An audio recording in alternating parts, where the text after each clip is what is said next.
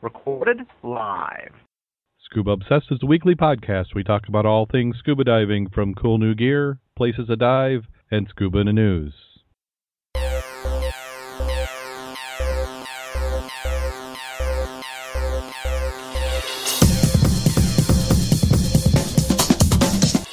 Scuba Obsessed episode 113 was recorded live April 26, 2012.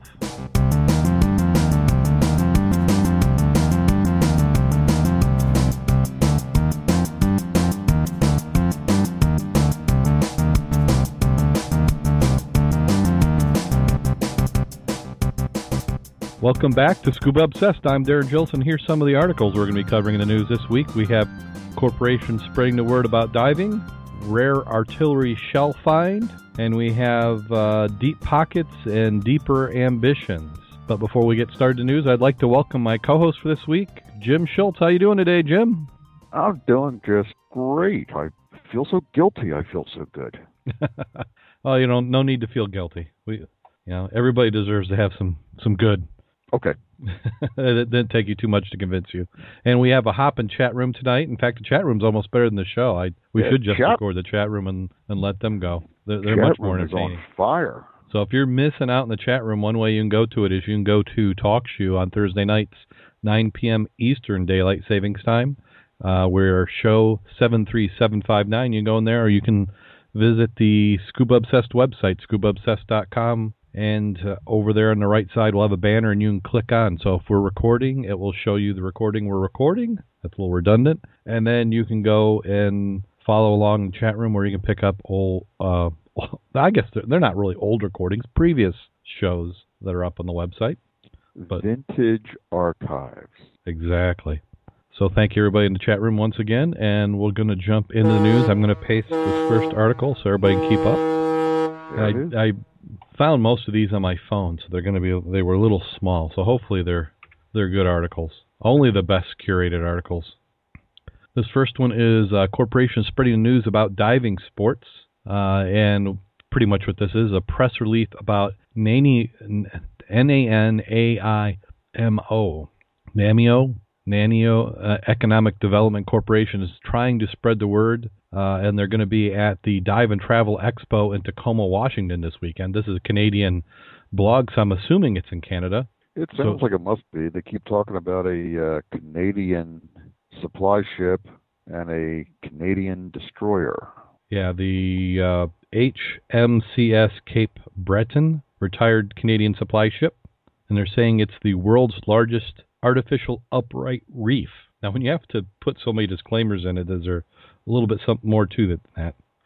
In the chat room, they're trying to tell me how to pronounce it. N A N long sound and O. Nanny Mo. That doesn't look right, does it? Na- Nanimo. Nan- Yeah, I guess so. I guess that could. Oh, Nanimo. Nanimo. Okay. Well, I'll I'll go with that. Nanimo? Nanimo. They're saying they're saying that passed. So. Yep. Nanimo. Nanimo. Now is that in Canada? Lynch.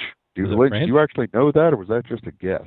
I came out of the chat room from Lynch Diver. No, we're, we're, our, we have the most knowledgeable chat room out there, so they they, they definitely I, know. you're right. I, I would never challenge the uh, knowledge of our chat room. But when in uh, doubt, they make it up. and uh, by going to the world's most authoritative source on all things, the Wikipedia, they have the uh, it was a Cape class escort maintenance ship originally built for the Royal Navy as HMS Flamborough Head in 1944. She was transferred in 1952 uh, to the Royal Canadian Navy, served until 1975, was used as a floating machine shop until the late 1990s. Uh, let's see. She was a Marine Maritime Museum in North Vancouver, British Columbia. Was sunk in the waters of British Columbia in 2001. After extensive cleaning, it now lies near Snake Island in Nanimo Harbor, and it's a popular scuba diving site. So I, I'm up for any ship, uh, any wreck. 2001's got 10 years of growth on it. Sounds like it could be an interesting wreck to look at. You know, even those North Atlantic wrecks or North Pacific wrecks, probably. Uh, I know they do eventually grow some coral on them, so sounds like it could be an interesting dive. Yeah. Any wreck's an interesting dive. Yeah, I, you you don't have to do a whole lot of arm twisting to get me to give it a try. Okay. Next one is from Inquirer News, Inquirer.net. Uh, the Lapu Lapu city government spearheaded a coastal un- and underwater cleanup Monday morning along the sea waters of the Crimson Resort and Hotel in Mactan in celebration of Earth Day and as part of Handulgan Se Mactan activities. And I doubt anybody in the chat room can fix that one. Sacks of garbage such as plastic bags, tin cans, bottles, and fish nets were taken up by police and volunteer scuba divers. The resort uh, the resort's general manager was thankful for the project, says we are looking forward to partnership with the city and other volunteers for a similar but much bigger activity. On September 15th, the resort will once again host the coastal and underwater cleanup. Cleaning sea waters is a challenge. Maintaining cleanliness should only be done on certain diving occasions since Earth Day. What I guess I don't get what that means. Why are they saying maintaining cleanliness should only be done on certain during occasions such as Earth Day? Uh, I I'm not I'm not sure. I don't know if that's That's a good question. the the translation or if they clean it up, there's nothing else to dive on. I'll bet Uh, it should not only be done on certain days. Yeah, I'm just thinking that's a typo. Uh, Underscores the need for the cities, coastal areas underwater. He says there are 10 rivers and Cebu, which would have caused filthiness and brought garbage to the island. Each scuba diver participated in the cleanup activity was given a certificate by Crimson Resort. Ah, that's I guess it's better than nothing. Lapu Lapu. Fun, fun. Sounds like a fun place. Is that just down the river from uh, Nani Nanimo? Nanimo. Nanimo. Nanaimo? Yeah, I'm an expert now. Nan- Nanaimo. Thanks, thanks to Lynch Diver. I got that all all taken Okay. care of. Uh, Lapu Lapu. Next one is out of the San Diego Community Newspaper. I'm assuming newspaper because it hasn't the site hasn't come up. San Diego Community News. Yes, San Diego Community Newspaper Group. This one is very interesting, I find. Yeah, th- this one uh, sdnews.com. Uh, this is uh, about a diver, Michael Harlow, who says he's been diving for more than half his life. He's seeking underwater adventure in every corner of the earth. He's experienced picturesque coral reefs, shipwrecks, and has been a PADI dive master for over 20 years. But he's talking about um, an instance which happened to him in the South Pacific uh, several years ago. He and a couple other divers are exploring a World War II era sunken Japanese freighter when Harlow separated from the group. He was fascinated by a dark hole in the wreck above his head. He ascended into the void, keeping one hand above his head in case he bumped into anything. Panic started to set in when his dive light went out. He said, I started freaking out. I couldn't see anything in the pitch black, but when I brought my light to my face, it would turn back on. When the light was illuminated, he saw he was covered in a dark brown goo. And when he brought it back down to his side, the light went out again. He began to uh, realize he had penetrated a thick oil sheet and soon discovered another development His predicament had hit him. His arm, still above his head, suddenly felt heavy. Why, he wondered, would his arm feel heavy if he were underwater? As the puzzle pieces began to fall in place, he realized he was no longer underwater. He was inside a large air pocket, probably created when the ship sank, uh, festering 130 feet below the uh, ocean surface for 70 years. Fortunately, his vast diving experience stopped him from taking his regular out for his breath. The air, he said, was probably so toxic, toxic it would have killed him instantly. I was tripping out a bit, he said. There's a number of factors I were of. I knew that it was a 70 year old wreck in an oil saturated air. At any moment, I could die from any number of things happening. He brought his dive light up near the surface of his face, dared to get a better understanding of his situation. When he saw it illuminated, the light nearly took his breath away. I started looking around, was amazed at what I saw. Everywhere I turned, there were these crystals on every surface reflecting back at me. Uh, he looked further in the abyss and was shocked to see that through a small passageway the air pocket extended open into a giant hole. The space is so large his light couldn't penetrate the other end. He estimated it held about 125,000 cubic feet of trapped air. The air in the hole was so u- huge you could get out and play football in it, he said. Feeling That's that a large air pocket. well, that's what I'm kind of wondering is, you know, uh, you know, at, at what volume of air would it make the ship not sink? Well, think if it's 130 feet down, how much air was in it when it, you know, before it compressed down? Right. Either that, or uh, you've still got a decent hull above you, and all the exhaust gases of all the uh, penetration divers have done have collected up in there. Oh, so cool. that hole would grow over the years. Well, you know, one thing I've noticed is that, like when we're driving on rep, wrecks in the Great Lakes, uh, I think you might have even pointed out where you can kind of see uh, lines in the sediment where the wreck's decaying underneath the bottom, and you got bubbles boiling up. Mm-hmm. You know, Yes. make, makes you wonder if maybe something like that could be happening. Yeah, it's definitely possible. Well, uh, a little bit farther down, it talks about he was feeling that his good luck good luck wouldn't hold out forever, so he had to descend back down to where his diving partners in the lower level. First, however, he wanted to make sure he got a sample of the crystals. He tried to take one of the largest. He said reached about a foot in length that wouldn't budge. He tried a smaller one. Even that wouldn't give an inch, not wanting to risk triggering an explosion from the spark by trying to chip off a piece. He decided to cut his losses, get out of the chamber while he still could. His partners located him, still covered in gooey oil, which burned his skin as it seeped into his pores, and they left the wreck. The experience, however, stayed with him for the better part of a decade. Been eating at me for years and years. I kicked myself for not going back and documenting what I saw there. I dived all over the world, never seen anything like this. Now, finally, hoping to quell his curiosity, perhaps make some scientific discoveries.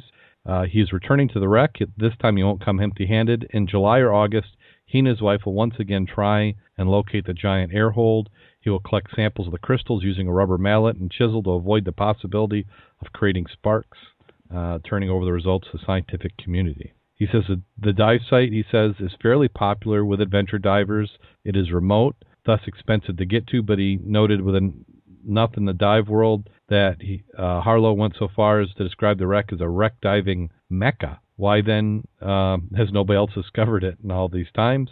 Uh, he's one of his thoughts is probably they weren't stupid enough to penetrate an oil sheet and to dive into a pitch black hole. That's amazing. What what do you think those crystals could be? That's hard to say. You know, it could have been salt. Um, could have been any kind of chemical that might have been in there that worked its way up through the hull. And if they were that hard that he couldn't break them off, um, that's really interesting. He may he may have found himself quite a treasure there and not even realized it. Well, what I'm wondering is maybe they got some sort of chemical reaction going on in that hole. Maybe they have uh, there's some galvanic response going on, and you've got your ship and your wreck in the ocean as a giant battery, and uh, you've basically been separating you know oxygen and heat and hydrogen all these years, and that could just be residue from you know the minerals in the water. Yeah. Yeah, certainly be interesting to see if they can find out. But there's a a Kickstarter project where he's hoping to raise some money to get himself out there. I'm all for Kickstarter. I'd love to have a Kickstarter for for my diving expenses. Yeah. You can kickstart me anytime you want. Okay. Up next. Yeah, the, the, the, the, chat room is uh, is really going.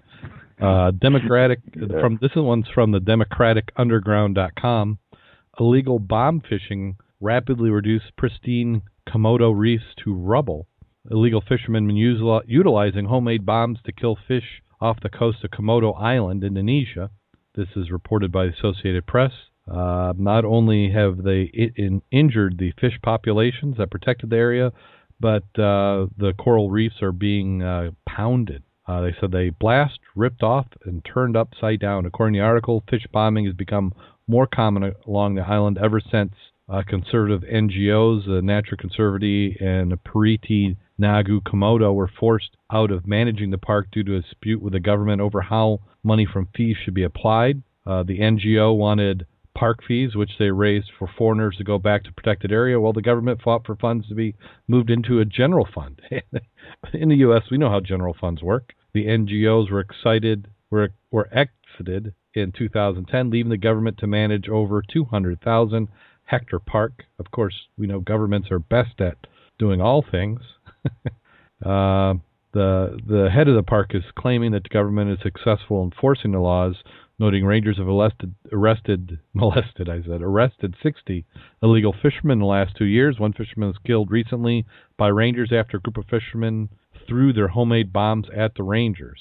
Uh, they said this type of fishing is a widespread problem in Indonesia. Believed to cost the country four billion dollars annually and undercut local people's access to protein. Is this like fishing with dynamite? I've never tried it. Seems like it'd be effective. Yeah, as long as you're not doing it while diving. Yeah, yeah. No, I do not want somebody doing that while I'm in the water. So next up, from uh, we we go from fishing with dynamite to finding what could be dynamite. In New Hampshire. This one from the East Coast.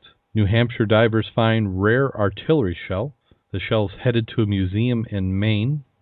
Uh, local divers working near Portsmouth Naval Shipyard came across a rare artillery shell from the Civil War era. Commercial diver Rob Love of Chichester, Chichester, Chin- Chichester. what's that? Chichester. Chichester, and his diving partner Gunnar Elk Eck of Kittery Point, Maine, learned the shell is headed to the museum. They made the discovery in December. The pair was diving a channel between Portsmouth Naval Yard and Kittery. Love said he and Eck were work were at work inspecting some moorings in a channel behind the shipyard when they noticed something strange about 23 feet below the surface sticking up in the middle of the channel. It did actually look like a scuba tank, an old scuba tank at first, which is what we thought at first was until we lifted up and figured out it was kind of a heavy first scuba tank. Love and Eck have prior military experience, are familiar with explosives. The shell was sticking out of the mud, so I went to take a look at it, and then I figured out what it was. So we came to the surface and called the Marine Patrol at that point. The Coast Guard, Marine State Police Bomb Squad, and eventually the U.S. Navy were called in. The Navy came in and took it away. They took it down to Rhode Island where they were going to make it safe. And all that unfolded in December, and now Love just learned that the rare 80 pound shell is headed to museum in Augusta, Maine.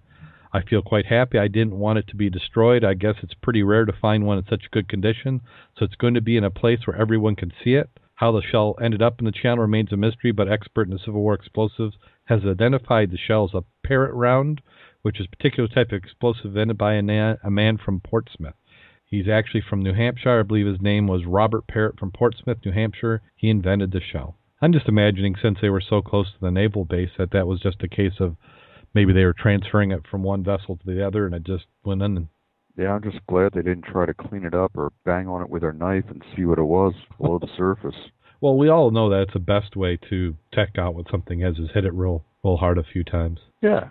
It's like grabbing a bottle that's partly submerged. You just grab it and pull straight up on it, right? Yeah, It's a great way to bring up half a bottle. yeah. Uh, I've probably done that more than once. And this is one I I didn't send in the show notes, Jim. I'll paste it into the chat room and also in the Skype so you can see it. But this one is uh, National Geographic's announced that they are going to do a special on James Cameron. It's going to be a dive documentary. Um the Academy Award winning director dove to the deepest point in the ocean last month in a one man submersible he helped engineer. The Deep Sea Challenge will be featured in 3D, and a 30 minute interview with Cameron will be included. James Cameron Voyage to the Bottom Earth will air along with Deep Sea Challenge this Sunday, 9 p.m. In an interview, Cameron talks about describing the sphere, the sphere-shaped sub Deep Sea Challenger and dishes on what it's like to be to sink thousands of miles below the surface. Well, thousands of miles. Is that, Yeah. that a typo, really? Thousands of it must be thousands of feet. Dishes on what it's like to sink thousands of miles below the surface. That's what it says. It says it, but Hey, it's on the internet. It must be it true. must be true. I, it- you're right. It's got to be thousands of feet. It can't, yeah, thousands of miles. He's been in lava. I'm surprised it's out so quick. That's this Sunday. He just Wow. did that. Uh, he just did that a few weeks back. Hmm. I was expecting to read this and have him say it was going to be six months off. It's either sweeps week or a very slow season, and they want to gather some interest and uh, generate some money. Yeah. Yep. They said they're going to use some CGI animation added to the documentary, and you'll feel like you're diving alongside Cameron just without the pressure. Okay. We're getting close to the end of these. This next one, we called it potentially cool scuba gear, but they're really just talking more about the subs. Cameron's not the only one who's doing it. In fact, there's uh, dive sub manufacturers are saying you can go ahead and buy your one too. So, how much do you think one of these would cost? I'll have to check that out and see what we got here. So what they're saying is, uh, along with Cameron, we have Sir Richard Branson. We have the Russian oligarch Roman Abramov Abramovich. Well, Branson could afford it. I mean, he's got his own town in Missouri. Oh yeah, uh, and then Silicon Valley mogul Tom Perkins are all owners of submarines. Abramovich, Ab, Abra, Abramovich, Abramovich. That's got to be it. He has a one billion dollar super yacht Eclipse, the world's largest at 170 meters. And then he's got a submarine that jostles for a room with two helicopter pads, two swimming pools, and bunks for 20 guests. Hey, I know somebody who'd be happy to uh, captain that ship. He'd probably be cap- happy to be a decking cat ship. Yeah, that, that that sounds like a way to do it. Yeah, let somebody else worry about the business end of it. I'll just wash things down all the time. Yeah. Well, they're saying that for an entry level craft, you can touch one for a measly seven hundred fifty thousand dollars. That's they said that's before you start customizing it, which it can run in over a million dollars then. But they're saying this is getting to be uh, popular with the rich. These uh, entry level subs are designed to do 100 meters to 300 meters. Uh, Hawkes Ocean Technology also offers one, two, and three day underwater flight schools in locations such as Bahamas, Mexico, Jordan, and Lake Tahoe. Uh, the three day course costs $15,000 to learn how to pilot your own sub. Owners we have submersibles too have been interested in piloting the sub themselves, but also train their boat crew, resort crew to pilot the sub, so there are multiple pilots. So yeah, when you when you spend a million dollars for it, I, I doubt the fifteen thousand dollar a day training really concerns them all that much. No, pocket lint. Yeah. Well, that does it for scuba news for this week. Kind of a slow week for, week for news because you you had to go around the world to get it. Yeah, I I I was surprised. The the week before it was just crawling out of the internet, so to speak, and this week we didn't have much of anything. But we took a trip around the world, so. Well, now it's time to talk about last week's dives, and uh, unfortunately we've we've had water's been a little not water air temperature's been a little colder. We had a record temperatures for March, but then April, even though it's been pretty much on what an April should be, it, it feels cold, doesn't it? It does right now. But we did Yeah. get out on. Uh, we we broke in the boats this last week. Uh, Bob Sweeney got his uh, Zodiac out, and we had it pretty well full. I think we could have probably squeezed one more diver. We had five on, so we had Bob Kirk, Jim Kleeman, myself, and uh, Richard Curtis. We all went out and we decided to break it in. Uh, he had some work done on the boat, so this is going to be the maiden, maiden voyage after he got it uh, serviced, and it did really well. We went out to Diamond Lake to dive the South Bend. So uh, we got out to Diamond Lake, and the winds were high. I don't know. I would have to say 20 gusting. We had white caps on Diamond Lake, which I don't think I've ever been on Diamond Lake when they've had white caps. Mm. So uh, you know, I wasn't expecting much. You know, I I was diving wet, and the rest of the guys were diving dry. Um, we went down and did our normal first dive of the year on it. Uh, for those who don't know, the South Bend is a I don't know, it was this little steamship. Uh, what what was that movie that had the little steamship in? Uh, African Queen. Yeah, the African Queen. That's what I picture this this little steamship looking like. Maybe a maybe a little bit longer than that, but not much. Uh, but it Hmm. caught fire when the boiler hit the water. It exploded and it scattered the wreck around. The wreck has since been brought back together, and uh, it's it's a nice, uh, good dive. Uh, now Bob says he's seen the water clear, but I think for me this is one of the clearest I've seen it. We had it was uh, sunny, partly cloudy, uh, so it was bright. It's probably about two in the afternoon, and um, even though we all had dive lights, you know, Bob was breaking in his new I don't know what he calls that. It's got like seven LEDs on it. That thing's brighter than the one he had before. Is that the one he designed and built himself, or is this one he purchased? No, this is one he saw. He went to Our World Underwater in Chicago. Uh, He saw it when they were in when they were in there. That was the one they were shining up in the ceiling of the convention center, and he says it was that bright on there. He couldn't imagine what it was going to be like underwater. And it's this so. Mm. I think it might have been one of his first dives with that too. Well, and he just got his dry suit back from being repaired. Yep, and he had new boots pu- put onto his dry suit, so that'd come back, and so he's all set. Um, and he was diving his rebreather too, so and that was the the maiden dive for the year because he takes it apart uh, Mhm. and rebuilds it. So that was the the first dive after he did that. Yeah, it's a good place to do it. Yeah, it's a, it's a nice, it's a known spot, uh, not a lot of entanglement hazard. Uh, dropped the anchor. I mean, God, he's got some great GPS coordinates. He dropped the anchor right there on the wreck. I mean, it was like within six inches. Wow. So What kind of viz did you have? Viz was, I'm going to say 15, Good. 10 to 15. Especially with it blowing as much as it has been. Yep. So uh, yeah, that's what we were thinking at the top, but at the bottom there was very little, if no current. Uh, I didn't feel any thermocline yet, which I guess isn't that surprising for this time of year for Diamond that you wouldn't have a thermocline really established. No, not yet. Uh, you know the the normal mucky bottom. We did have a little bit of ex- excitement towards the end of the dive. Uh, Bob was reeling his reel and it got caught, so we had five divers all putting their light at Bob's reel while he sat there and messed with it. But uh, it was it was a nice dive. I think we had about 35, 40 minutes on there came up and then went back in. In the chat room, they're they're yelling at me to talk about uh, what we talked about last week. That's what happens when you miss guys. Uh, they they want to. They're talking about the safety recall the MyFlex. So if you missed last week's episode, there is a recall on the MyFlex hoses. You can visit the. Uh, uh, they're distributed by XS Scuba. So you go www.xsscuba.com and uh, there should be a link on there. Yeah, they're saying uh, MiFlex, MyFlex. I call it MyFlex. That's how you spell it, isn't it? M I F L E X. So, uh, but anyway, we had no, it was it was a nice dive there on on uh, the South Bend at Diamond Lake, and I think I've talked to most of my inboard boat buddies, and they're ready that uh, to get their boats out. So, is, yours about ready to go, Jim? Um, no, I've been working on the big boat Ah. up in South Haven. I got another weekend up there, and then I'll be able to spend some time working on mine. Okay. Now, when you say the big boat, that's a Friends Goodwill. Friends Goodwill, the tall ship. Yeah, we're getting it re- all rigged up and ready to go for the season. And we stripped the rigging completely off of that. So do a lot of maintenance on the winter time. And month of April is uh, two weekends straight. We re-rig it, and then the third weekend we go out and do a test sail. So this weekend is test sail. Oh, excellent. Now, how long is that boat?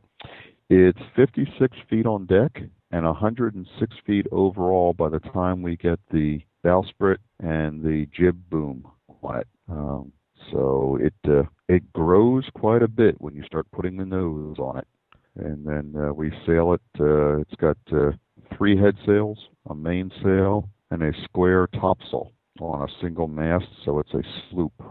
Ah, So it's what's known as a square topsail sloop, a replica of an 1810 sloop that would have run the Great Lakes before the War of 1812. And they've got quite a history on the boat that we we named it after and uh, set it up for. Um, one of the interesting things, you know, you think of the city of Chicago. In 1812, Chicago was a wilderness fort that had approximately 40 people living in it. St. Joseph was a larger city than Chicago was in 1812. that is amazing. Yep. But in a certain aspect, it makes sense. I mean, you, the population moved from the east and it headed out west, so it had to come through somewhere. Mm-hmm. And St. Joe would have been right on it. So if you would have gone through Detroit, you either went up and around the Great Lakes, or you went across land, and you would have entered the. You'd have found the water there about St. Joe. So St. Joe would have probably Yep. been the overland route used in the winter, and then in the weather was good, you would probably take advantage of the the water. Uh, definitely, it was much faster to go by water than it was uh, around, you know, by horse or carriage. Yeah. So what was the? Uh, I mean, with sail power, how how long would you say a Detroit to Chicago trip would take somebody? Ooh. Well, let's see. Uh, about five to seven days, depending on the uh, the wind and weather conditions. Um, and in doing it, you know, straight through hard, you know, you can do Mackinac uh, in about 48 hours from Chicago. Now, the fast boats do it in 24 now, but a traditional schooner, six to eight knots, 48 to 60 hours. So that's two and a half days. Yeah, so you know, a full trip down Detroit to Chicago, roughly a week in that transit if you went straight on through. Yeah, that, that doesn't that doesn't sound too bad. Yeah, mean, no, Not like what we're used how to long today. it would take you. Yeah, imagine how long it would take you to get from Detroit to Chicago uh, overland in the 1800s, following two tracks. Yeah, that that would be uh, at least triple, I would say. Yeah, so Now I have to say, every time I see Friends Goodwill, I feel guilty because I wouldn't mind seeing what that looked like in the bottom of the lake. Well, there's lots of other boats that look close to it, and that's what's nice about having one on the surface that you can see what they looked like and actually go out and sail on it uh, after you've seen them on the bottom. It does help. So if people want to see the Friends Goodwill, where would they go? Uh, South Haven, Michigan, the Michigan Maritime Museum in South Haven, Michigan. Yeah. So you can do a Google search on that, and that will bring you up to the Michigan Maritime Museum website. So you've got one more week of that, and then then the Big Lake is calling. I hope so. So let's see. So this is uh we're we're hitting the last week in April now, and then we hit the first weekend of May. So so I'll have to be bugging Jim. He almost had his boat out last week, but Uh, Didn't didn't quite make it. I got some maintenance to do online. I've got to replace the bellows on the out drive, and that is Uh-huh. one pain in the butt job to do. Yeah, yeah. Jim Jim had took his down to Brian's Marine, and they went and did a did maintenance on his. So he's he's got that all set. He had uh, some Yeah, well, of the seals in the lower units worked on. Yep. Yep. Yeah, he was having uh, some fluid level issues throughout the year. Never saw a leak anywhere. Couldn't figure out where it's going, but you know, Mhm. about every once every six eight weeks, he'd had to add a little bit more fluid when the alarms went off. So time to have somebody do a little bit of work on it. Yep. Yep. Well, I had a problem with mine overheating a bit last year, so I'm going to replace the water pump this year and hmm flush everything out real well. Yeah, that'd be interesting to see what you find if there was anything clogging that up because it doesn't seem like you should. I mean, when you got all that Lake Michigan water, it doesn't seem like the engine should be warming up that high. No, I think I had a bad impeller in the pump.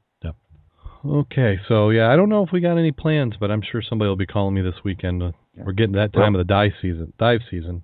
This weekend is the Great Lakes Wrecking Crew meet and greet at Gilboa Quarry.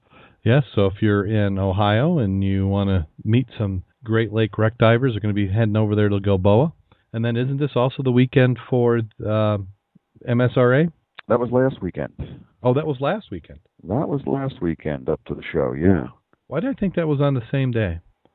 Well, uh, did you get a chance to go to it? Uh, yeah, I went to the MSRA show, and that was uh, it was a good show. Uh, a little smaller than last year, but they had some great exhibits. Um, MSRA did a really nice job on uh, the two presentations they did. One was on three different types of and sizes of schooners and sloops in the Great Lakes and how they had grown in size as uh, time went on. And then they did a nice job on I'm going to draw a blank. Um, wreck over off Chicago that they did. Thomas Hume. Uh, They didn't find it, but they did a lot of investigation on the Thomas Hume and documentation of it, and that looks like a fun wreck to do. I think it's like 130 to the sand, uh, still intact. Uh, three-masted wooden schooner. Masts are lying on the deck. Uh, great penetration wreck.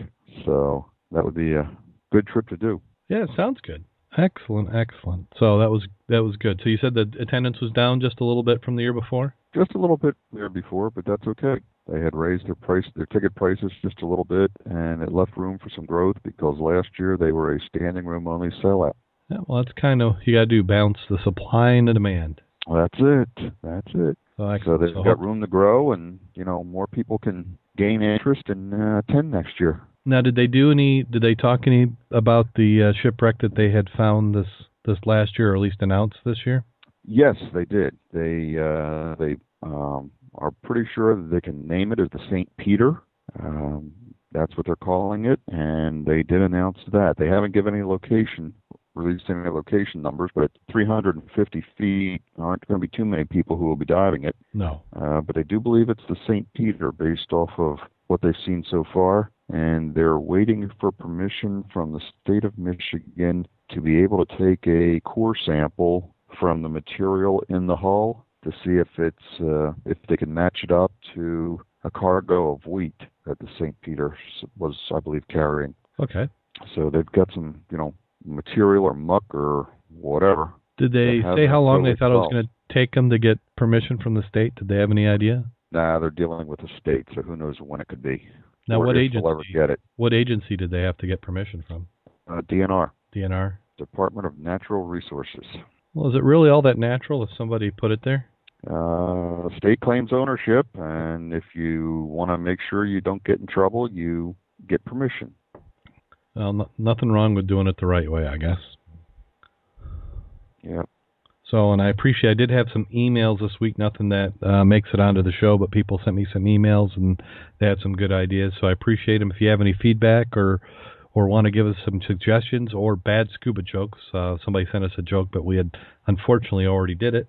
Uh, you can send it to the show at scubaobsessed.com. You can also visit us on Facebook at facebook.com forward slash scuba obsessed. And you can also follow the show on the Twitter at scuba obsessed. Um, also, if you have any ideas for guests or you know anybody wants to come on, drop us a line. I've got a few people I've been talking to. Nothing firmed up right away, but hopefully we'll get some some guests on. And then al- also, as we get more and more lake diving, we should be having some some photos to share and show along with those. you know, Ralph Wilbanks is in the area. Maybe we can get him to come on Oh, one yeah. night, one weekend, and uh, talk to us about his escapades of searching for shipwrecks, working for Clive Cussler and the Numa organization all over the world. No, that'd be excellent. Yeah, if you bump into him or have a way of contacting him, go ahead and feel free to do that. We'll we'll put Okay. him on. What does he Oh. drink? Do we know if he drinks? Uh, well, I I have seen him with a brown bottle in his hand occasionally. Okay, so there might be some leverage there. Yeah. And then once again, if you're if you're not in the chat room, you're missing out. So the excellent excellent chat room tonight, and uh, we're approaching that time of the show already. We are. It has to be. Time just flew by. It did. It did. Okay. Well, I guess we better prepare ourselves for that time. Yeah. And then uh, I I didn't mention up at the front of the show, but you may have guessed that Mac wasn't on the show tonight. He he called in and said that he wasn't going to be back in time. He's got a family commitment this evening. I figured he he's did. get, yeah, I think he's spending time with his daughter who's visiting back from France and he hasn't seen her for a couple of years, so Yeah. I think he deserves a night off. Yeah, yeah, we we can give it to him. So, so I don't know. Th- th- this one, this this joke isn't as old as others. You know, sometimes we have to let them ferment, but this one came in pretty ripe right to begin with. So I think I think it's going to be just about the right age. Okay. I, I guess we're ready. Okay, so here we go. Two divers from Ohio were diving the Great Lakes for a dive charter when the first diver said, I need to stop and take a break. We've been driving so long, my butt fell asleep. I know, said the second diver. I heard it snoring three times in the last 15 minutes.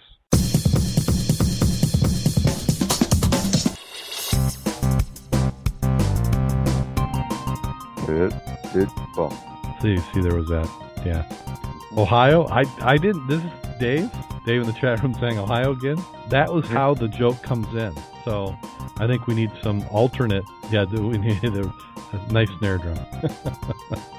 so uh, Uh, you know how those Ohio divers are, Dave. I'll have to pick on. Maybe I'll have to pick on somebody else. so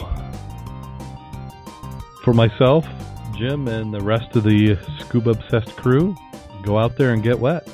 Be safe, and remember, no inflatable sheep were harmed in the making of tonight's show.